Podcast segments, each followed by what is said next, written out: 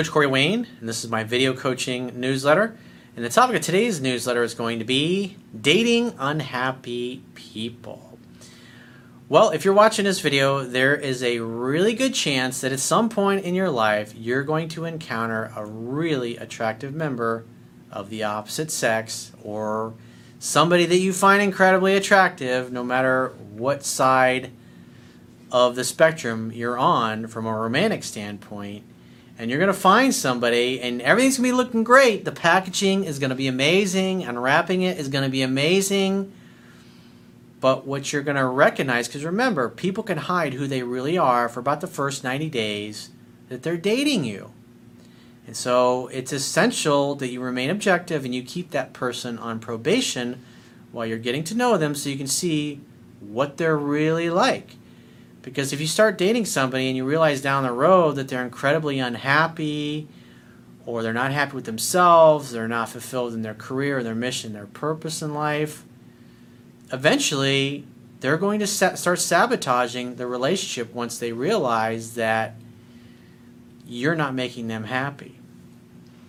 So I've dated plenty of women that I've met in my life that were like this everything starts out great, and then it's not until you get to know them a few weeks or even sometimes several months later that you realize this person's just not happy. And so I've got an email here from a woman who started dating a guy, and things were great for the first several months.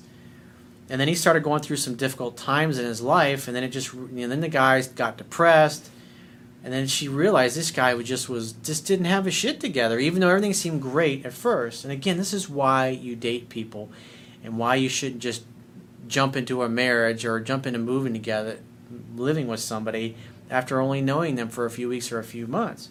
Because that first 90 days, you really don't know what you don't know. You don't know what you're dealing with. So I have a quote that I wrote on this topic, and we're going to go through her email to see what nuggets of wisdom we can gain from this. And so the quote says When people do not feel good about themselves or like they are good enough for someone or something, they often will either sabotage their relationships or their life circumstances. It is not your job to fix a potential lover's problems, fix them, or save them from their crummy life or circumstances. Unless someone realizes and admits that they have problems or challenges that need solving and are open to doing what's necessary to fix them, there is nothing you or anyone else can do to help them. You should not care more about someone else's success than they do. You can't do for others what they can and should do for themselves. And that's one of the reasons why it makes my fucking blood boil when I see politicians or people in the media blowing a bunch of sunshine up low information voters that just really have no idea, people that are really struggling in life and going, hey, if you just fucking vote for me, I'm going to solve all your problems. You won't have to pay for your bills. Everything will be great. And it's a bunch of fucking bullshit.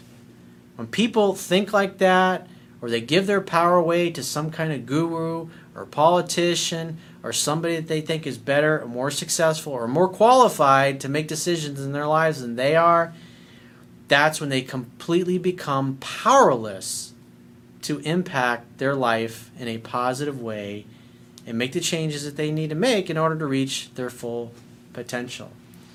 And I absolutely do not respect people that prey upon others in this way. And that's why I have no fucking problem demolishing people and calling them out on their bullshit. That's why you may see me say things on Twitter or in my videos sometimes because I never will fucking tolerate somebody taking advantage of another fucking human being in order to manipulate them just for their own selfish motives.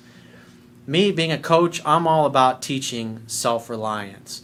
And when you learn the things that I teach, it teaches you to become self reliant because, quite frankly, I don't want to be your guru. I don't want to be needed. I don't want to be the source of all of the solutions in your life. You are the answer. You are what you have been waiting for. All you need is the skills and the tools and to take the prop appropriate action, and you'll get the results that I've gotten in my own life and thousands of men and women all over the world have gotten in their own.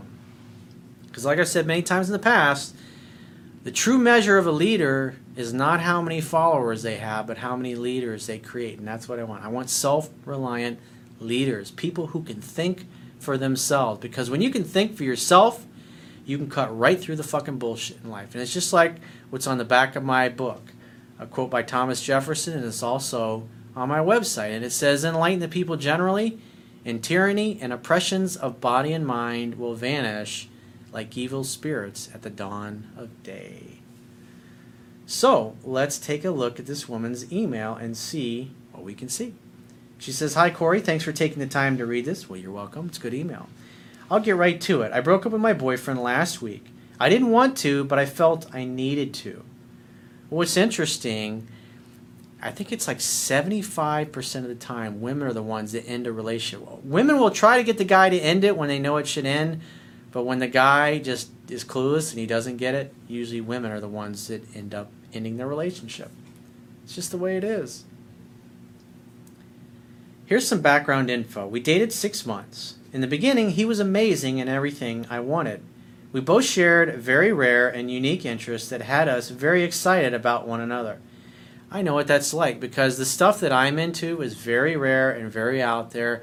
And it's not very often that I encounter somebody in my life, just as I'm living my life, and I run into somebody who's into the same things that I am. Unless, of course, we're at the same kinds of places. Remember, like attracts like. And so it's really nice when you meet somebody and you really connect and you have all these things in common. Maybe you have the same spiritual outlook in life.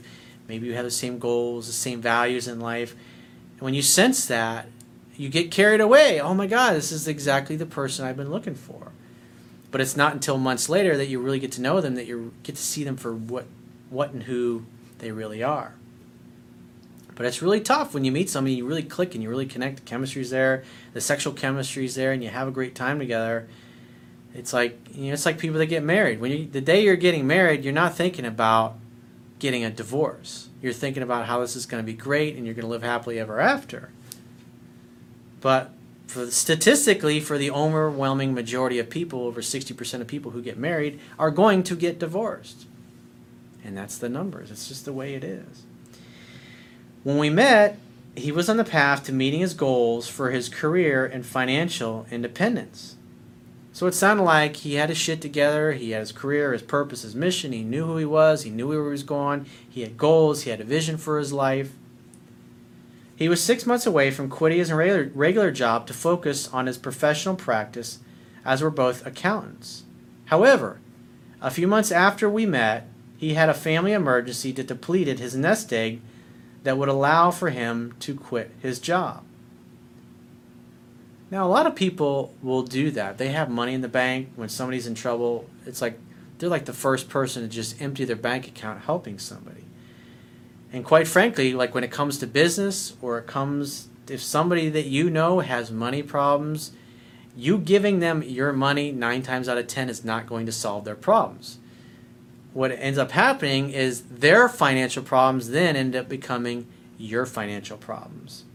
And if somebody has done a bad job of managing or mismanaging their money and therefore they don't have any, what they really need is to become smarter with money. Now, sometimes some things happen, but the more successful you become in life, and when especially when people know that you have money, it's amazing how many friends and family come out of the woodwork and go, Hey, I got this great idea for a business. I just need some money. I just need some of your money. I just need some funding. If I could just get some funding from you, I'll do all the work and I'll do this and I'll do that. And but yet they're going to have no skin in the game. And unless a person has skin in the game, they're not going to value it. Because if you give money to somebody, say they all oh, get this great business idea, or I got this great idea for a stock, I mean, at the end of the day, it wasn't their money. They didn't earn it. Do you think they're really? I mean, they're going to feel bad, obviously, if it doesn't work out, but at the end of the day, it's not their money. And if it's not their money, nine times out of ten, when the deal goes south, it's funny how you never hear from them again. They just fucking disappear. They crawl like a fucking cockroach and they never pay you a dime back and you never hear from them again.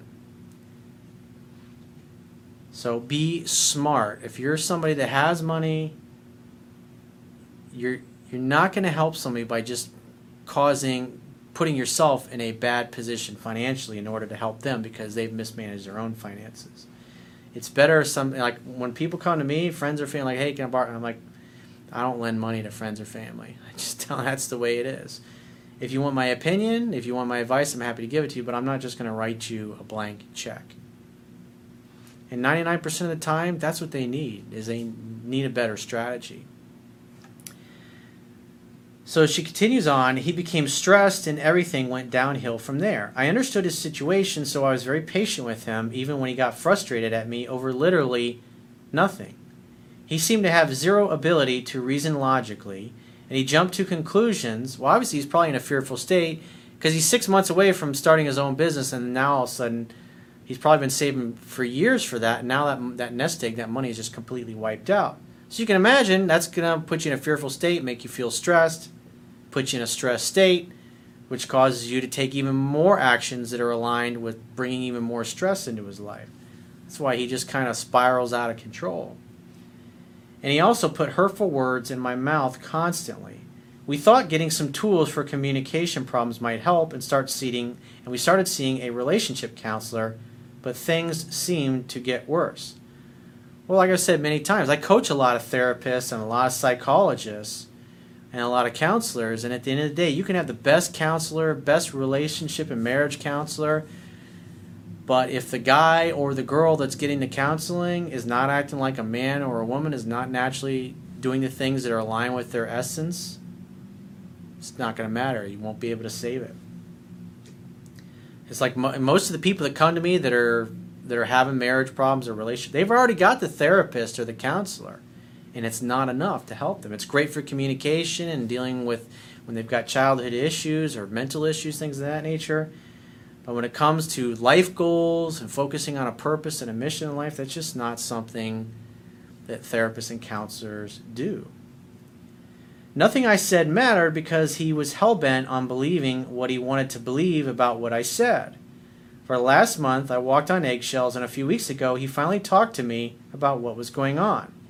Between what he said and his decreased libido, well, if a guy doesn't feel successful in his life at achieving his goal and his mission and his purpose, he's going to feel in, he's going in other words he's going to feel inept in other words in, impotent as a man and if a guy feels impotent as a man in other words he doesn't feel like he has what it takes to succeed in life that's definitely going to show up in his sex life and obviously she saw that i realized that my boyfriend was very depressed this didn't scare me but it it really helped me to understand what he needed and it helped me to understand why in the counseling sessions he repeatedly said that he felt like he wasn't good enough for me. And that is really the real issue there. He doesn't feel good enough. This guy has issues that he needs to work on until he gets to a place where he's happy, he's whole, he's complete. He's not going to be able to share his completeness with somebody else, whether it's you or some other woman because he doesn't feel complete. In other words, he's showing up to the relationship already feeling like his his cup his cup is empty. In other words, he doesn't have enough. And you can't give away what you don't have for yourself. If you don't love yourself and you don't love your life and you're not really happy and you don't have a compelling and emotionally compelling vision and purpose for your life, this is what's going to happen. The guy's good for several months, and when he realizes that you know this woman that he thought was making him so happy, when he realizes it's not enough to make himself happy, that's why he completely withdraws and the relationship gets sabotaged because internally he's recognizing, wow, I'm still not happy even though I got this great woman in my life. And it's not your fault. He was like that before you met him. I knew he needed space to work on his business and for me to quietly understand why he didn't call me. I did my own thing, got back into the happy groove that was my life before our problems, and stopped trying to fix the relationship. That's exactly what you should be doing. And, kudos to you for recognizing that is what you needed to focus on. Since I honestly believed it was all a symptom of where he was. Yeah, it wasn't about you, it was totally about him. And the fact is, when you first started dating this guy, you thought he had everything together. He had everything you wanted. And he did, internally and mentally, emotionally, spiritually, and physically. He had all that. But to him, it was really an illusion. And once he had you for long enough, he realized that he still something was missing. And when he realized that everything that he thought he wanted and needed that was going to make him happy actually wasn't making him happy, look what happened. It just totally collapsed on him. He stopped making the little effort. And then he started projecting his unhappiness onto you in the form of being grumpy and being a dick.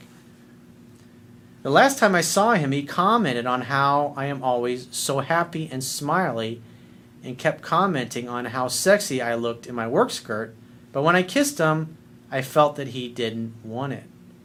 You can't give away what you don't have for yourself. And the bottom line is this guy has recognized he's not happy. And so quite frankly, in in the way he's going to perceive himself, he's going to be thinking you're better off without him anyway. And unfortunately, like people that commit suicide, that's what they think. They really convince themselves that the world and their friends and their family will be way better off without them. But obviously, they never see all the pain that they cause everybody by taking their own lives. He then got short and rude with me through text the next morning, not to mention oddly delayed response times, and ultimately made me feel as if I annoyed him. All I was doing was loving him. I literally was super sweet to him, but he was disrespectful and I had enough. Well, that's what you gotta, you can't tolerate that shit. And so you did the right thing by saying, that's it. You're crossing my boundaries and you're being rude and you're being disrespectful. Because at, at that point, because remember what I've said many times in the past, no one will ever do or say anything to you that is not a direct reflection of how they feel about themselves in a moment. So he's literally projecting his unhappiness onto you. And for a period of time, you were taking ownership of that until you realized, wait a minute, this ain't about me. This is really about him. And I'm not putting up with this bullshit which is what you should be doing. I told him I needed a little bit of time to calm down. He knew he did something wrong and apologized, but I just couldn't talk to him because I was so hurt. And it's obvious he was unable to see what he was doing to hurt you, anyways. And it didn't matter because until he gets to a place where he can make himself happy, he just is absolutely incapable of being the type of guy that you're looking for. that's just the way it is. You got to see him for as he is. Not worse than he is or better than he is, but as he is. And he's admitted he doesn't feel good enough for you. And like Maya Angelou said, when someone tells you who they are, believe them. I waited a few days and I texted him. He quickly responded but said he was unable to talk because he was busy and that he'd respond as soon as he got some time later on. Understandable. Time rolled by and he never got back to me. I was done and he was on the verge of losing me. I wasn't even important enough to get back to. And this time, in his apology and plea to let me call him tomorrow, didn't help. The next day, he realized that it really was over and he tried to make me feel bad and then said it was sad but probably the best. I simply explained, explained that I loved him and that I was walking away with a clear conscience. I mean, at this point, there's nothing you can do. Until he takes care of his, his problems and fixes his life and his career, there's nothing you can do. It's just, you can fall in love with his potential, but look what loving his potential has done. It's made you fucking miserable. All I needed was some sort of love affirmation that I was wanted or confirmation I was even just liked by him. He's incapable of doing that. It's not your fault, and it's not your job to fix him, and it's not your job to solve his problems. That's his job. The only thing you have control over is how you show up. And it sounds like you've got your shit together and you've got a level head about this, which is great because you're a great catch for a great guy. You need to find a guy who's got his shit together, not some guy who hasn't figured himself out yet or who's trying to find himself. He responded with, I love you too, and that was the first time he ever said that to me, ever. And he followed that with how amazing he thought I was and how smart I was, and that he loved me, but things held him back, things he needed to come to terms with, and that neither of us could afford to do the roller coaster as the ride just got worse. So that's a pretty honest statement there. He's, he's admitting that he can't be what you want. He's just basically saying, honey, I'm bitching out. I can't do it. I ain't got what it takes right now to be the man that you deserve and that you need. He just admitted that. So see that for what it is. He said our paths would cross again, and until then, I had a place in his heart. This, of course, sent me reeling. I was so pissed and didn't know what to believe. Just take him at face value and say, hey, this is just simply where he's at. Again, it's not your job to fix him or solve his problems. He may never solve his problems. You instead need to focus on your outcome, which obviously you want a great guy and somebody that's got his shit together like this guy had in, in the beginning so you can have the great healthy relationship. Because as long as a guy feels he's got his shit together and is congruent with that, it's pretty easy to have an effortless relationship, which she had in the beginning with him. We had a few light conversations, and again, he said I was so great, never asking me to come back. He referred a client to me, which puzzled me. Obviously, he still cares, but the bottom line is he's admitted that he's a bitch. He can't be what you want. But part of your problem is that you haven't accepted that reality that he's a bitch and he can't give you what you want. And that's why you're suffering because you want reality to be other than it is. You want him to go back to being the guy that he was when you first fell in love with him and first started dating him. But that's not the guy he really is. And that's why that guy doesn't exist. It's really just a fantasy. And it was a facade that he put on. And he only kept the facade going until he realized that it was an illusion, and then the whole thing dissolved, and that's why your relationship dissolved. He liked my status update on Facebook, briefly chatted about a common interest we had. Every text interaction was a quick reply and very sweet, and then the next day he went completely silent. Again, you want him to be different than he is. And that's why you're suffering, and that's why it bothers you. It was so skilled and perfectly executed that I hate him for it, and it worked. Remember, it's a scientific fact that women are more attracted to men whose feelings are unclear. And even though this guy can't be what she wants, he's admitted to her numerous times that he can't be what she wants. She's still mad and upset that he's not being what she wants. We all do this. All men and women do this. Where do I go from here? Simple. Focus on your outcome. What do you want? You want the type of guy that he was in the beginning. Obviously, he can't be that guy, so what does that mean? You have to find somebody new. Now, it's possible that sometime down the road, he may get his shit together, but it may never happen. And you have to assume the smart thing to do is to assume that it's not just simply not going to happen. Because if he does come back and he's still half-assing things, you need to be strong enough to call him out on his bullshit and say, you know what? You still need to do work on yourself. I'd love to date you. I'd love to see you again, but only after you get all your shit together. I'm not interested in being your therapist or your mommy. I want a teammate. I want an equal. And you do not act like somebody who feels like he is my equal. I do love him. How long should I wait to see if anything happens? You shouldn't wait at all. You should assume that nothing is going to happen, that he's not going to change, and therefore focus on your outcome, which is finding a great guy to have a great relationship, the kind of guy that he was in the beginning. But a guy that actually is that on the inside and out, and it's not just smoke and mirrors. I know you say the dumper is the one who does the work, but he sort of pushed me into it and then agreed with it. Honey, you did the right decision. You made the right decision by booting him out of your life and breaking up with him. He can't be what you want. And deep down, you know that. You don't need me to tell you that. Honestly, I don't want him back right now, but I don't want to be out of his life either. Well, being his friend is not going to work either. Because then you're just going to be waiting and waiting and waiting and waiting, waiting for him to turn his life around. And that's just going to make you absolutely fucking miserable. I do care for him. Not only that, but I want to leave the door open for us to get together when circumstances are better. I want first dibs, damn it. LOL. What would you suggest? I would suggest that you never call or contact him again and that you move on with your life as if it's over. Because if he reaches out, you need to reiterate to him, just say, Look, I love you and I care about you and I would love to see you romantically again, but you have admitted that you don't feel you deserve me and that you need to work on yourself and get your shit together first. And until you do that, until you get to the place where you feel strong, you feel happy, you feel whole, you feel complete, you feel like you were feel like the guy that you once were, like when we first started dating, that's the guy I want to talk to. And until or unless you get to that point, it's best that we just go our separate ways.